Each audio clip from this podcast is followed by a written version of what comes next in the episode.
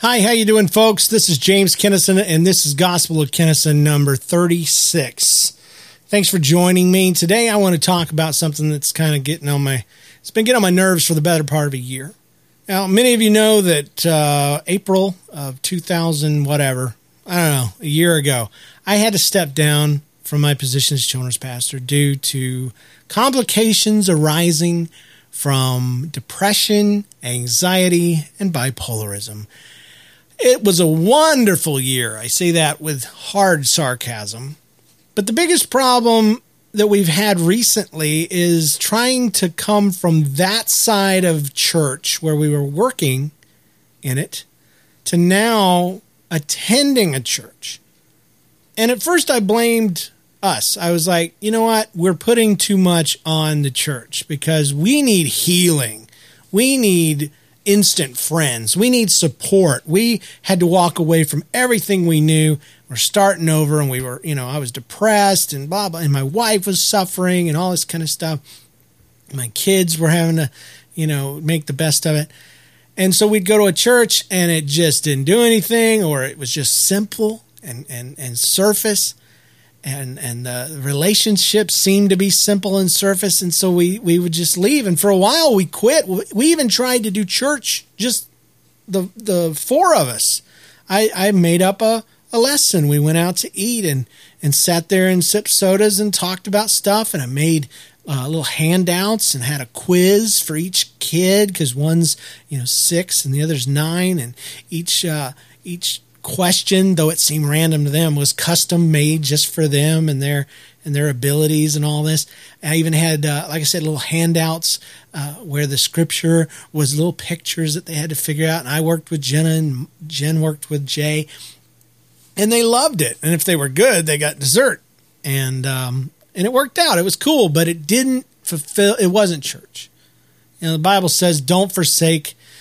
The assembling of yourselves together. And people take that and they say, well, you got to go to church.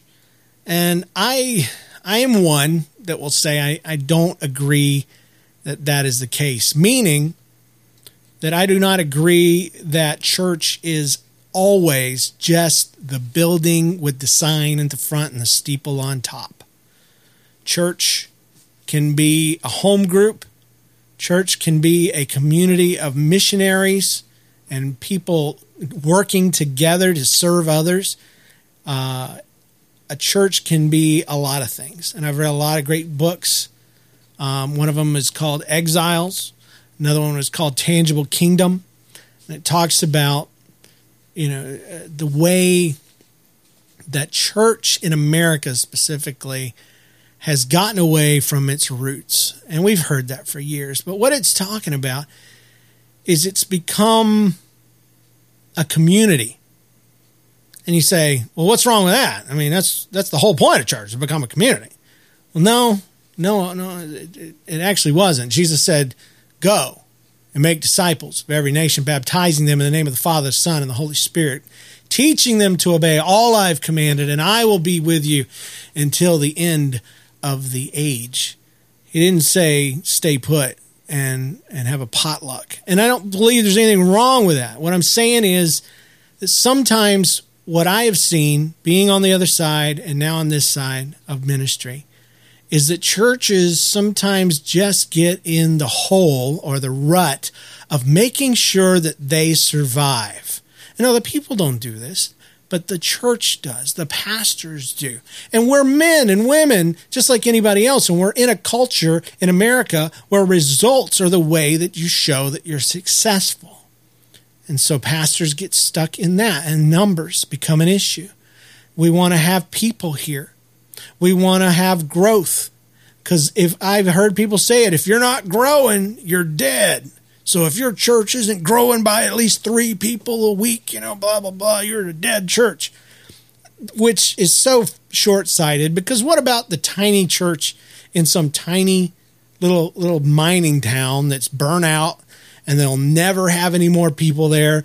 They'll never have a boom. And that church has been churning away with 25 people, family after family after generation after generation, and a faithful pastor in there. You know what? There's other kinds of growth other than numbers.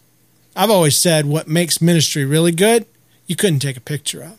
That means the stuff that's going on inside people's hearts and lives and the connections that they're making and the people that their lives are changing. Because I believe something pretty basic is that when you become a Christian, all of a sudden the gospel isn't about you anymore. It was about you. It was about you. The, the gospel. I'm talking about Jesus down on the cross for your sins, blah, blah, blah. You finally bent your knee. You asked Jesus into your heart. Boom. The gospel is now about everybody else. Because it's it's been done in you. You've you know, Jesus said it is finished. You know, you, you gave your life to Christ. You are now a Christian. And now you're supposed to be trained to spread that gospel to other people. That's what you're supposed to do. But what we do is we tell them, no, no, no, you can't do that. You have to, you have to learn some stuff. You know, you have to, you have to be like us. You have to get like us, and then you can go out. You got to learn how to do it. To do it just like us. So numbers become an issue for pastors. They, my, my wife has said a couple times she thinks money comes into it, and a lot of people think with pastors that money comes into it. And I think money is an issue for some of our pastors that we've seen. Surely it is. We've heard of pastors getting in trouble, but I'm talking about for the for the most part, money is secondary because if you know men, money is secondary to importance and feeling important and, and purposeful and all that kind of stuff. And so when you got the big church, when you go to the meetings with the other pastors once a month and you got the biggest church, you get prestige. Actually, you get hated on by all the other pastors, but but yeah. It was the same reason why so many movies, I mean every G-rated movie turns a profit, a great profit. Even the cheapest made G rated movie makes an insane amount of profit. But people don't make G rated movies very often. You know why? Because when you're at the cocktail party, you want to be the one that made the edgy new thriller that has gotten all the excitement and all that. And so you didn't make as much money, but you got the prestige. So, yeah, money is secondary, importance, power, influence is number one. It's the same sometimes with some pastors. So I say all that to say that as we're going to these churches, the other thing that we've noticed is this, like I mentioned, this surfaceness. That you go there and they're putting on a show. I mean, they literally are. They literally are putting on a show. It is one hour long exactly and there are themed everything graphics, handouts, all kinds of stuff. Three songs, you know, no no uh, expression of worship or uh, any of uh, any of the the gifts of the spirit, you know, or things like that. And I'm not talking about some crazy guy yelling out about God said this and God said that I'm talking about the real stuff where people give a, a, you know read a scripture or share some there's no there's no opportunity for anybody to do anything that is not part of the structure and then the sermon you know comes they they don't even take the offering till the end now i know i sound like an old guy talking about well that's isn't the way we used to do it what it is though is this Because I don't care what order you do things in. Switch it up. That'd be that's awesome. There's no altar call at the end. There's no there's no challenge. The sermons are lightweight and they're from a curriculum or a book series. They're somebody else's words. You know, they say no tears in the writer, no t- tears in the reader. Same goes for sermons. If the sermon you're writing, Pastor, doesn't change you, it's not going to change them. And if you prepared for it the night before, don't expect your congregation to take it any more seriously than you did. That's what I'm seeing in these in these churches, these little startup churches, full of really trendy, cool people, and lots of really cool, trendy, cool stuff. And all that is fine. All that, all the trappings are fine, but it's icing. It's icing. And you can't really put icing without a cake. You got to have substance. You got to have something for the sugar to go on. More sugar, I guess, but in my my analogy, the cake is something substantial, if you get my drift. So we've been to several churches, and they're great. Some of them are smaller, some of them are giant. They're all doing some great things in their neighborhoods and all that kind of stuff. But it just chafes me to no end that what we have done is we've got services that cater to the people sitting through them rather than a worship service, which by default and by title is supposed to be directed at God. I'm not saying there's anything wrong with hospitality, but the consumerism and the customer service based church is a scary trend because it, it plays right into that, all the stuff I talked about. You know, you get a good pastor with a good heart and he starts getting complaints. Well, we got to be out of here by one o'clock because my kids have to eat. My, I got this and that and the other, and we got stuff to do. And I don't know why we have Sunday night services because so Sunday night services are gone, which I think is is awesome personally. But then we start cutting the services down, and we have to cut out things. I, I don't like the way you talk about offering so much. You shouldn't have to do that. Pastor shouldn't be so offering centric, which is ridiculous. Pastor should be able to talk about offering why do I say that? Because I've been on both sides. And when I was on this side, meaning sitting in the pew when I was a kid, I used to think, oh my gosh, they're just talking about money because they want money. But being on that side, I realized you, you can't do anything for the people and the community, and you can't even fix the crap they're complaining about in the lobby that's hanging off the wall because nobody's given any money. They just think it should be done because it's customer service based. And I think this is a I don't know about you know other countries, but it's a uniquely um, American issue because there's a beautiful side to America. I mean, most of it, you know, a beautiful side of, of the American dream of, of pulling yourself up by your bootstraps and, and, and, you know, doing better than those before you and, and all this kind of stuff. But then there's a dark side. And that dark side is I'm going to do what I got to do to make mine. And I'm going to do what I got to do. And if somebody else isn't doing it, if they can't do it, well, too bad everybody that can't or won't or has an excuse gets lumped into the same thing. Uh, it's a very black and white view of I am successful and now everybody that's not doesn't matter. And the way that plays out in church is people come and they give and they give a lot of money and the pastors know who gives what. And so they accidentally, whether they mean it or not, or sometimes on purpose, favor those who give. And the people that give get they get uh, perks. They get influence. They get their complaints listened to. And so churches change. There's also another way they do it. They go to the neighborhood. They ask everybody that doesn't go to church, well, why don't you go to church? And they take a list.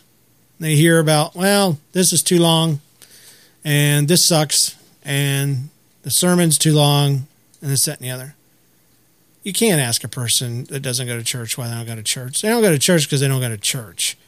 They don't go to church for a million different reasons. And there is nothing you're ever going to do in your church to make a person that doesn't go to church want to go to church. But they start churches based off quizzes and surveys. Here's my thought. Here's my theory. Imagine for a minute we wipe the building out keep, we got pastors. But imagine instead of a pastor structure, instead of a church structure, it's more of a missionary structure. And instead of a bunch of people sitting in a pew receiving and taking in content and and and and you know just receiving one direction and then leaving and talking about, oh, that was just so good. I felt the spirit move. They played my favorite song. The music was just a little too loud, though. So I don't know if I'll go back next week. Instead of that kind of crap, imagine everybody comes together because they have to figure out how to do what they're going to do because what they're going to do is they're going to go out and reach out into the community as a group and do something. And I'm not talking about once. I'm not talking about walking through and doing a prayer walk. I'm not talking about uh, anointing the four corners of the of the of the city. And I'm not talking about praying up on Capitol Hill or whatever. All those things are fine. I'm talking about actually making contact with people and saying, "Hey, I'm a person and I see you have a need and I would like to meet it." Boom see, when we get our hands dirty, all of a sudden we realize we're way, way not only understaffed, but undertooled, and we need somebody to help us. That's what church used to be back in the old days. Early on, it wasn't. Early on, people were uh, bringing their, you know, they were selling all their stuff. They were giving it to the poor and they were living together and the bible says that daily their numbers were added and and uh, you know there's the story of the people that lied about their tithe and they died and and all these people start coming to church. I don't know how that works but it but the bible says they did it. Well that didn't last long because the persecution started. People like paul or saul at the time even were participating. And these people because they weren't doing what jesus had said they they did not they had not gone. They had pretty much settled on the fact, Peter had anyway, that uh, the gospel was for the Jews. Of course, God lifted up Saul, turned him into Paul, and they even got a big argument about it, and you know they worked it out. But Paul brought the gospel to the Gentiles, to the Romans, to the Galatians, all those people. So they got persecuted and they had to spread out. And church wasn't a comfort zone. It wasn't something that you did passively. Church back then was a necessity. It was finding out who ended up in prison this week, who was drug out and stoned. How do we avoid this? How can we do what we're supposed to do? What am I supposed to do with my kids? What can you tell me about God that is going to help me to have enough faith to make it to the next week? And how can I take care of my family and myself and still do what Jesus told us to do? That's what church was. And that, I'm sorry, is a far cry from even the best church that I've been to recently. It's a little tiny church that we finally found. It's not the it's not the biggest. there are, are literally 15 people or less that go to this church that we found. And uh, but it's a clean little place. It's been there for years and years. It's got a brand new pastor. The people are kind. And the sermons are legitimate. They are you can tell the man sweated through them to put them together. And no, it's not the most fantastic, glorious. I mean, they can't even hardly get their projector to work, but they have one. But they're real. And real isn't always pretty, very rarely is, which is why so many people aren't. But I can handle real. I think God prefers real. He can work with you if you're real. You know, just think about the things in the early church that you've heard in sermons talking about. One of them would be how they said they had meals together. There's there's whole instructions about eating. It seemed like most of the time what they did is they got together and sat at a table and they shared songs and hymns. And if somebody had a prophecy, aka a word from God that they were supposed to speak, but not all at the same time, they were also instructed about not giving the rich man a seat and letting the poor man sit off on the floor. Nobody was supposed to have a seat that put them at any kind of advantage. The table was an equalizer. When's the last time you saw everybody equalized at a church? There's always the guy who's got his nose stuck in the air that thinks he's been there longer than everybody else. People even advertise that. They don't even tell you how long they've been a Christian. they'll say, they'll start with, Hi, I'm Bill. I've been coming to this church for 15 years. Our identity is more dictated by our church attendance than how many people we've led to the Lord, how many prayers we've prayed, how many books of the Bible we've read, anything like that. Think about some of the other things in the early church. One of my favorites is tongues. Okay. Uh, you know, if there's one thing that divides everyone down the middle, it's that it's that prayer language thing. And I'm I'm all over the place on it because I've seen it just like probably most of you have. I've seen it where it's freaky and scary. I've seen people abuse it. I've seen people try to make it seem like they're just higher and mightier than everybody else. And when I was a kid and I was like 18, I was like, that is so fake. And I, I believe I heard, you know, it sounded like my own voice in my own head, but I believe I heard from God when I heard, yeah, it is fake. And most of what you heard is fake. But everything that's fake is imitating something real. And I'm going to tell you this this has been my experience. I have seen tongues used properly, and I have seen it do what the Bible says it's supposed to do. And here's what the Bible says it's supposed to do the Bible says that tongues is a sign to the unbeliever. Let me translate that for, from you. It's supposed to be something that attracts the unbeliever to Christ. And I'm going to tell you right now, tongues is the one thing that scares more people away than anything. So we must be doing it wrong but I've seen it done right. I've seen it. I stood right next to a guy who was Baptist as anybody, and he experienced it. He saw, you know, somebody spoke in a tongue, somebody else properly. You know, it wasn't this big dramatic thing, you know, and it wasn't New King James or King James. Or I always love how God always talks like a like a freaking Roman soldier, or or you know, Camelot or whatever. Therefore thou thee thou.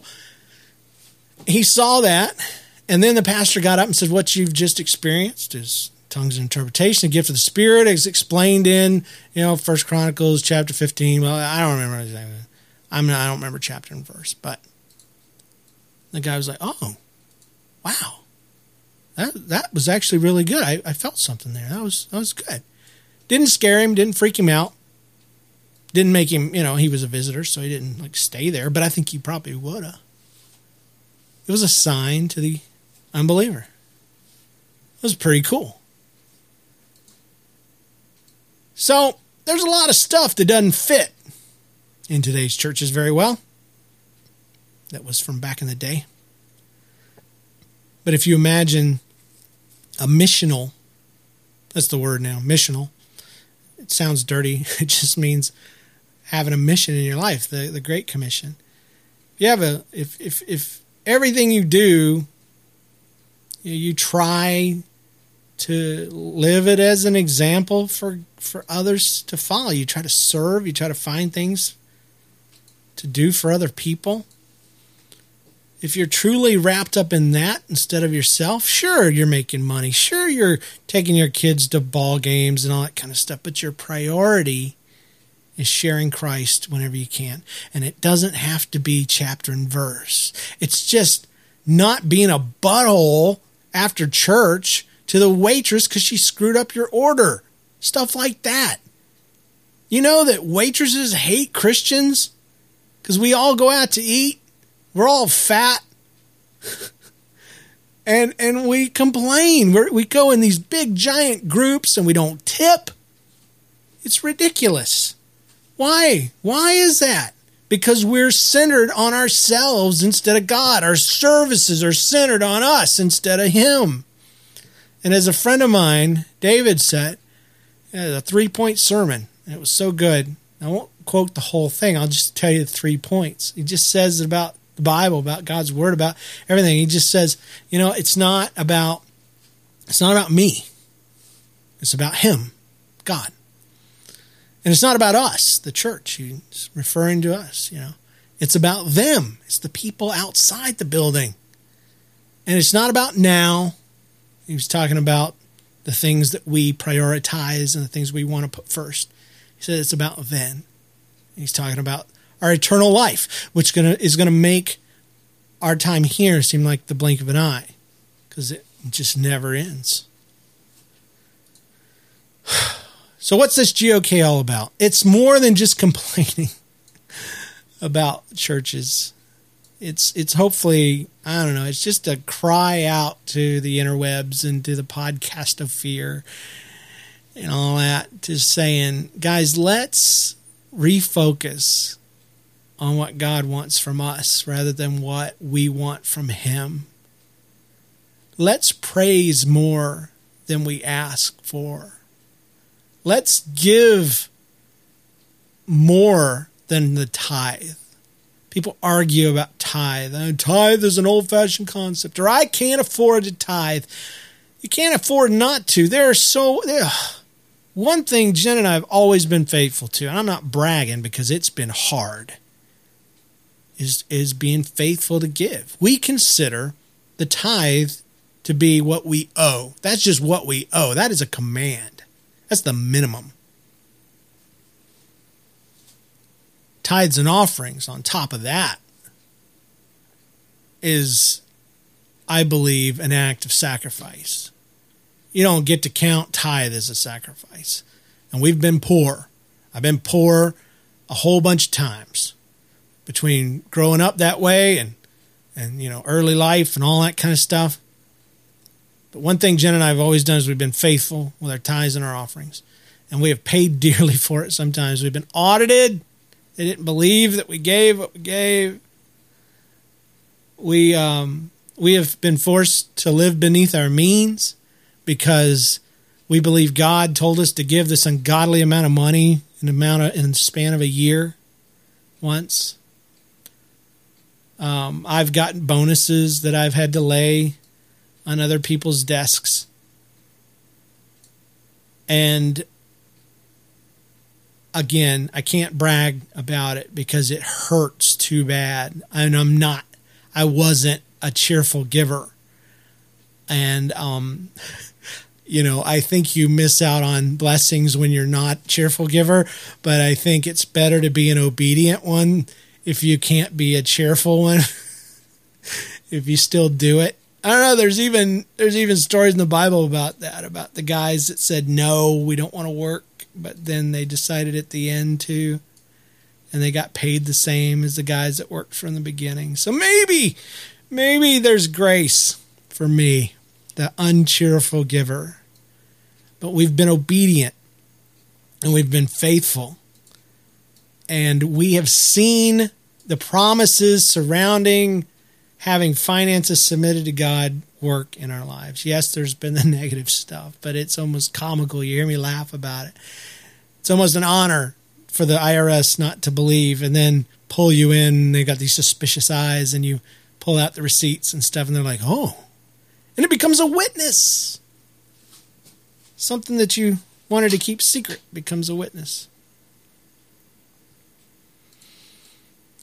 It's another reason why I like talking to people about giving uh, when I was a pastor. First of all, I was a children's pastor, so I could talk about it. You know, I could talk about it for the pastor when I got a chance to, because everybody knew I wasn't benefiting from it. Children's and pastors don't get any of the money.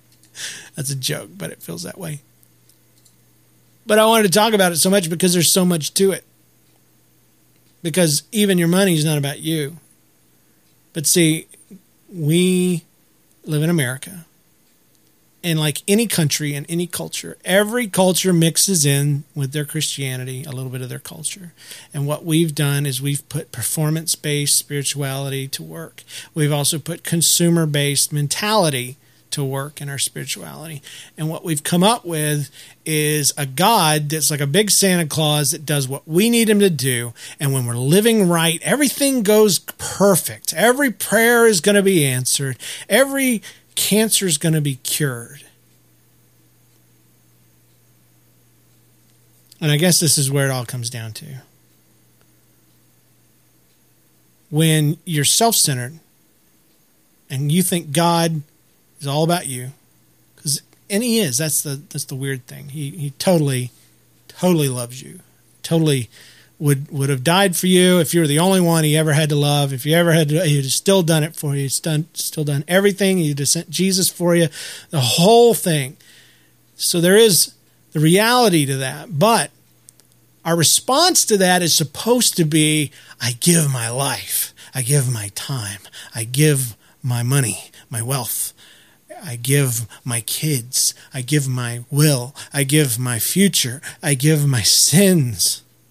I give my hopes and my dreams and I trade them, as great as I think they are and as much hope as I have in them, for something I can't say better. Because that's the thing that I've learned this year is we assume that when we give our lives to God, we, we tell people this, pastors, we do it, we do it, we do it. We tell them when you come to Jesus, we give them this feeling like everything's going to be better. And there's too many brand new Christians that know it's not. Because, first of all, all your friends, you kind of quit hanging out with them or they think you're crazy when you do and you can't do it because they're doing the things you used to do, the stuff that used to get you in trouble. And they know, they know that life as a brand new Christian is hard because there's things all of a sudden that aren't fun anymore, that aren't uh, uh edifying anymore. And they have to struggle and they have to work. And then there's the older Christians like me, I guess, that, that we struggle because I don't like a lot of the stuff about Christianity. I don't enjoy a lot of it. I see the sense in it and I know God's ways are best, but they're hard and they're not fun and they're not easy and they're not natural and, and they're not popular. They don't make a lot of sense to people, including me. But I know God said to do it, not do this and all this kind of stuff. I've found that God's a whole lot more about what you do instead of what you don't do. Here's the thing I've been tiptoeing around is that when I shared publicly that I was broken as a pastor, as a man, as a Christian father, husband, that I was uh, dealing with major depressive disorder, that I was dealing with almost constant panic attacks, that I could not face people, that I could not get up out of bed, that I could not overcome my fears and my issues and my pains. And when I was bipolar and I would soar and I would be creative and then I would dive down in these dark, dark times where nothing was possible anymore. When I shared this, that sent me centered community, that performance based community. That community that believe that if you live right and do everything just perfect, that you will live some sort of wonderful, problem free life. The people that base their very belief and faith on those concepts rather than the truth. Those people didn't know what to do with me. Because if there was a pastor who was doing everything he was supposed to do, and he was doing more than what most, you know, normal Christian people do, that's you know that's the mentality anyway. Is that the pastors are super human Christians? Yeah, that's what they do. But if that guy is struggling, oh my lord, you know, ah, how do I handle that? I mean that that means that I might struggle too. That means that I, I just don't know what to do with this, and so the fear and the ignorance that surround depression, even in outside the church, you know, combine that with the basics of mislabeled, misled theology and you know self-centeredness suddenly somebody else's problems are judged by how they affect you rather than how their problems are affecting them. Because if you focused on how the problems were affecting them, you might want to do something about it or even ask somebody, and then church would become again a missional thing. Okay, what can we do? Well, I don't know what to do. I can't even talk to the guy. I can't even look at him. I don't know what to say. What do we do? Because we love him and we want to keep him and but church isn't that. It's more, I can't stand him. I can't look at him. I don't know how to handle it. I've always thought people with depression are demon possessed, or that they um, they're they're faking it, or they just are weak, and I can't have that around me because I am trying to live the super spiritual awesome life so that I can experience the wonderfulness and the perfectness of God. This is all I'll say. I'll say this one more thing. I used to do a used to do a little um, object lesson for kids. It'll serve well for for those of us that have things that we believe in that aren't God, that we base. See, because some of us, well, I'll just tell you what it was. I had a stack of CDs, okay? And underneath it, I had the Bible. And on top, I had just this little block. And all this was on a stool. So you got stool, Bible, CDs, block. Or Jenga blocks and then a little figure. Let's let's just say Jenga blocks and a little figure. But it was CDs. And I said, this is the way people have their life set up sometimes. Let's pretend that the very top, the little character, the little block at the top is you. At the bottom, the Bible, that's God. We have all these things that we believe. One of them is that we believe that God is always going to allow awesome, nice things to happen to us. That's the one I'll focus on today. But we have dozens of things that if I tithe, that I will be rich. Tithing in America is always preached as almost an investment. It makes sense to give because God will give back. No, yeah, it does say that, but um, it doesn't say money. And more than anything, you're just supposed to do it because you're supposed to do it, even if you don't like it. So let's just imagine that all those little CDs or the blocks in the middle are all the all the things that we believe about God instead of Him, instead of admitting we don't know him except through the experience of Jesus Christ. When life happens, and then I shook the stool, what happens? You know, the, the blocks all fell down, the figure falls to the ground. Of course, God's still there. I said that's because when trouble happens and you know you've you've got this feeling that everything's awesome and everything everything's going to be awesome because I, I'm living this blessed life because I have figured out how to make God take care of me. And then trouble comes that knocks you off your butt because you had your faith not really based in God, but based in what God would do. And I got news for you Sometimes God lets us suffer. Sometimes God lets a guy who was doing absolutely nothing wrong, who had all kinds of potential and was a great children's pastor and a servant hearted person. Sometimes he lets that guy get depressed, lets him go through it, doesn't heal him.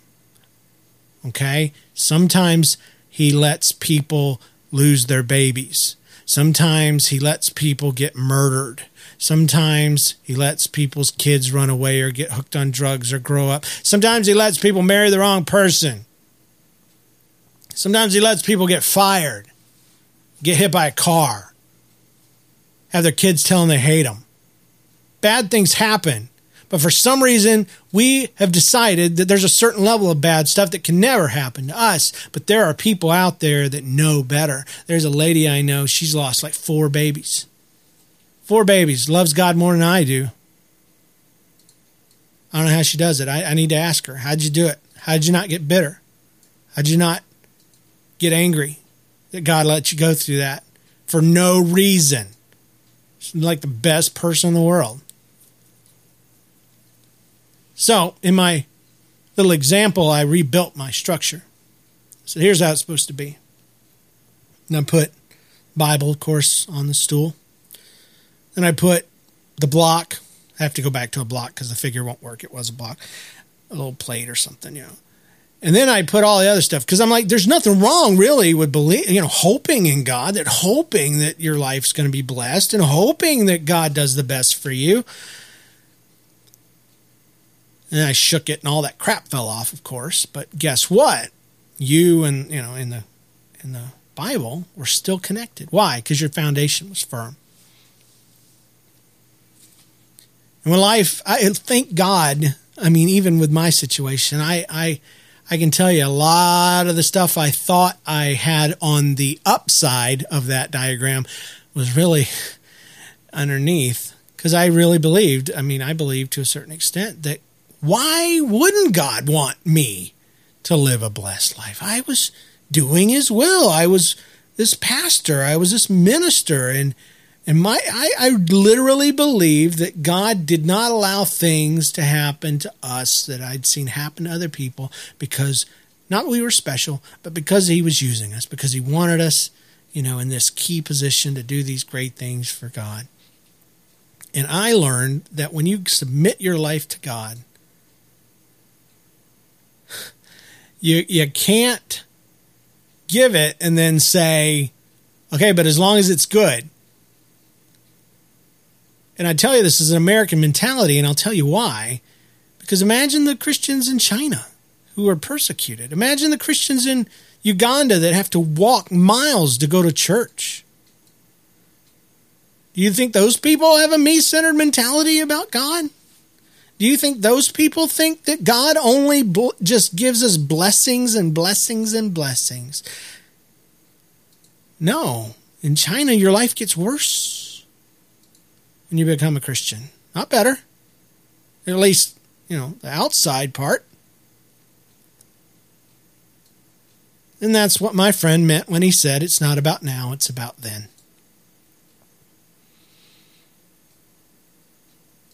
So again,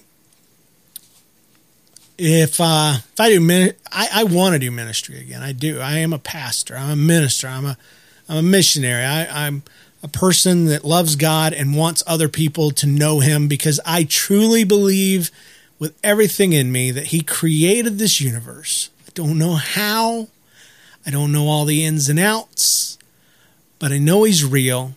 I know He sent His Son, Jesus Christ, to die on the cross to take away my sins and that the one good thing that I know he does for everyone that accepts Jesus, that confesses with their mouth and believes in their heart that God raised Jesus from the dead, he forgets all your bad stuff. And you know, we always there's always things about judgment, you know, judgment. You got to you got to go get judged. People worry, even Christians worry But when you have Christ,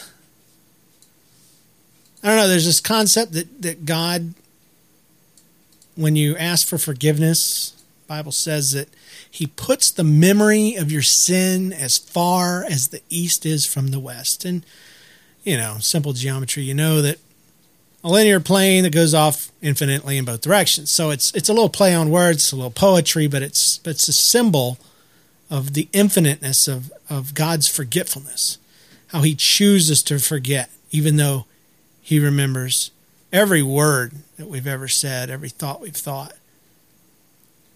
God gave me an image one time when I was trying to tell him how bad I was and how messed up I was. And he says, Funny, I don't know. I, when I talk to God, it, it it's in my head and, and he can when I know I know it's him when it makes sense, when it's something that's not stupid and um, I'll say it conversationally, but just know it came in a form of a thought, you know. Because I used to really get tripped up on people saying they talked to God, and God never talked to me that way, and I finally figured it out. just when my brain makes sense. But I, but I was like, you know, I'm I'm screwed up. I can't be used anymore. Blah blah blah. And God's basically like, it's funny. I don't I don't see. I don't know what you're talking about. All these things that you've done he said, Because when I look back, all I see is the times that you've obeyed. Saw when saw when you moved to Kansas City for for nothing, for no money, and worked underneath a youth pastor for two years doing bus ministry. A white kid in the middle of the hood trying to learn how to not be intimidated by all of that and learn how to reach kids that are from a different culture and a whole different life. So I remember the times that you gave when when uh, I asked you to, and the times you've moved when I've asked you to, and the places that I've asked you to go, and the things I've asked you to do. I don't. It's all I remember, and and it didn't come to me immediately how that worked until later on. I was like, he puts the memory of our sins as far as the east is from the west. So that means in God's eyes, when He looks back on your life, when you ask Him to forgive you of your sins, when you accept what Christ has done for you, He, he don't He doesn't just forgive your sins; He forgets them. He never brings them up. He puts them away, far, far away. And all he remembers is what you did right. I've heard pastors say, and I've said it myself, that when he looks at you, you know, he doesn't see your sin. He sees Jesus Christ and his blood that's shed for you. And I, you know, there's truth to that. I don't know where the scriptures are that say that, but I do know that in my experience, what I've experienced is, is God still sees me. He just sees, he sees a far improved version than I know I am. And I like that. I like that God forgets. That He doesn't know stuff I know.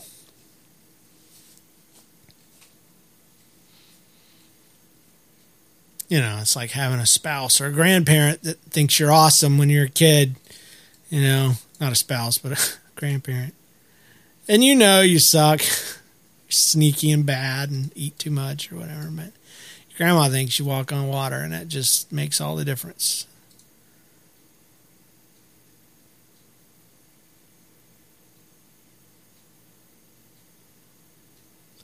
So I guess I'm done. Started talking about church, ended up talking about Jesus. It's my journal, so this is the one show I don't have to worry about what anybody else thinks or if anybody listens or not.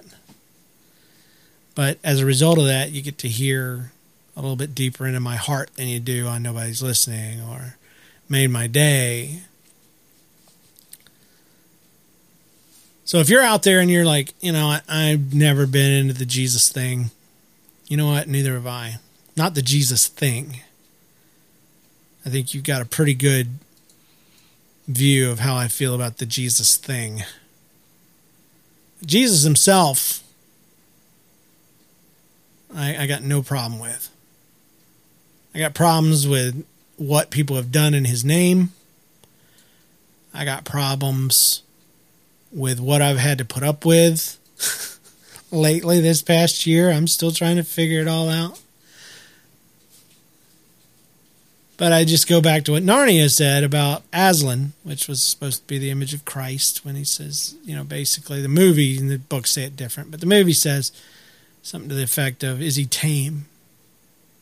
Or no, no, no, no, sorry. He says, is he good? Is he good? And he says, yes, Aslan is good. He is good, but he is not tame. And I've come to cling to that because I know God is good. But he is not tame. He is not Santa Claus. He is not my grandpa. He is not my dad. He is God. And if I could understand him, he would not be God. If I knew everything that there was to know, he would be able to be put in a box or inside my brain. I don't want a God that I can understand completely. When my daughter asks me questions, a lot of times I have to tell her, I don't know. The Bible doesn't say. And I think that's one of the strongest answers that a parent or a pastor can say because when you try to make up bullcrap, people know. And the only problem with making up bullcrap, it makes a really good story and it helps people feel like there's an answer to their unanswerable questions. But when they find out it's not the truth, and when life proves that tr- that little t truth wrong, then they assume that all the other stuff you said is crap too.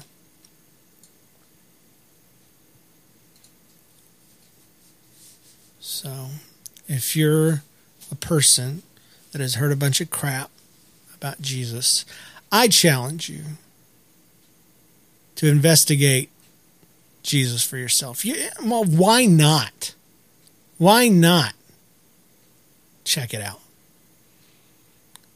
Unlike other things, you don't have to commit to, well, people think they do. You don't have to go to a church. Don't go to a church to experience God if you're not a church person. Don't start there. Talk to Him. Don't even pick up a Bible first. Just start with this thing of God, if you're real, help me to experience you. And then start looking for Him in your life. Just look to see where He's working and kind of follow that. And I guarantee you, you will experience Him. And when you do, you will love Him. The natural result to meeting the real and actual God through Jesus Christ is love. That's why I I don't trip about atheists and people that say they don't believe in God because they haven't met him. They don't know him. You had a bad experience with somebody that said they were part of him or in his organization, but uh, you don't. You no one has been, you know, nobody's been turned off to God by God, except for me recently. Uh, well, guys, that's GOK. It's hard to know how to end these things because me and my, my feelings on the subject just go on and on and on and on and on. And, and, and there's no end to the story because I, I have not figured out all the answers. You know, I said a bunch of stuff about the way church is supposed to be. I don't know how way church is supposed to be. I just know it's less about the building and more about the people. And it's less about the community and it's more about everybody that's around the community. And so it's not about looking inward and how can we connect to each other even more, even though that's part of it. It's about why we're connected with each other. And the why is trying to help other people go to heaven. Because the only thing bad that could ever be about going to heaven is if you go and everybody else you know don't. You say there's no tears in heaven, and I believe it. But I don't know how in the world I would go in looking over my shoulder at the accusing stares of all my fr- friends and family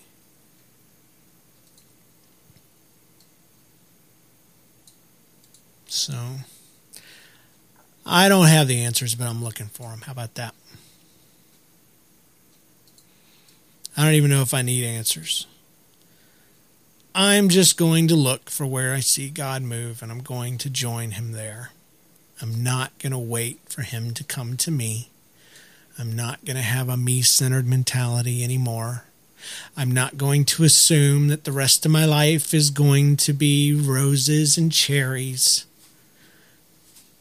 And I'm not going to assume that my kids are always going to be healthy and perfect and awesome.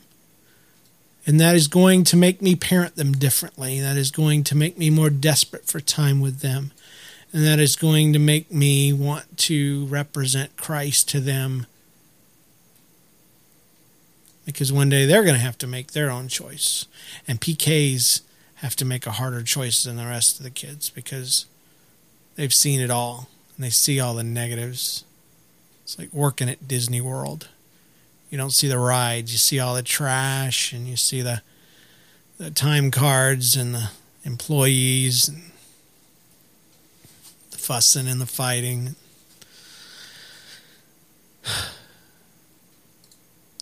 So that's where I'm at. Guys, thank you so much for listening. And uh, we'll see you next time. Talk Maybe I'll talk about something happy next time. I don't think this was unhappy. It's just challenging and, and kind of random and mostly just cha- challenging. So, uh, 54 minutes and 33 seconds later, I guess I'll I'll let you go. Take care And if there's a GOK moment for today, I would say again, just look for God. Look for God. Because the Bible says if you seek Him, you, you will find Him if you seek Him with your whole heart. And all that means, translated, is if you really want Him, you're going to find Him. And I'm telling you, there is something real and there's something worth investigating. You know, I'm not telling, I ain't talking about angels and demons and the devil and hell. And yeah, I ain't even mentioned a, a reward in heaven. I haven't talked about any of that. Talking about your relationship with God and connecting with Him. Because after all the crap I've been through this year, it sucked it was hard. I don't know why it happened or why it was allowed. I don't know if God did it to me or if He let it happen or if there's a difference. But I will tell you now that I'm on this end of it, it was still worth it. Was worth it because I got over it and it's done. And if it didn't leave, if it didn't leave and I was sucked for the rest of my life and I died miserable, if I was faithful, and faithful just means holding on to you know your faith.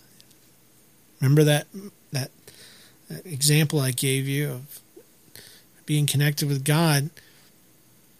Even if my life was horrible and I died, I'd go to heaven. It'd be worth it. You say, What? I said, Yeah. I may have shared this thing before, but I've always kind of thought of it like going to Disney World the, the trip to Disney World was hot and sticky and miserable. At least it was when I was a kid. You know, and and and and you just oh, when are we going to get there? When are we going to get there? It's just terrible. You have to pee, a hundred million things. But the minute you get to Disney World, the trip is forgotten. The whole thing no matter what. There is not one time in the history of mankind that somebody's gone into Disney World and said, No, let's just sit down for a minute and let's talk about what happened in the car. not a parent, not a kid, nobody, because it was worth it. It's not about now, it's about then. Ah, let's start from the beginning. It's not about me, it's about him. It's not about us, it's about them. And it's not about now, it's about then.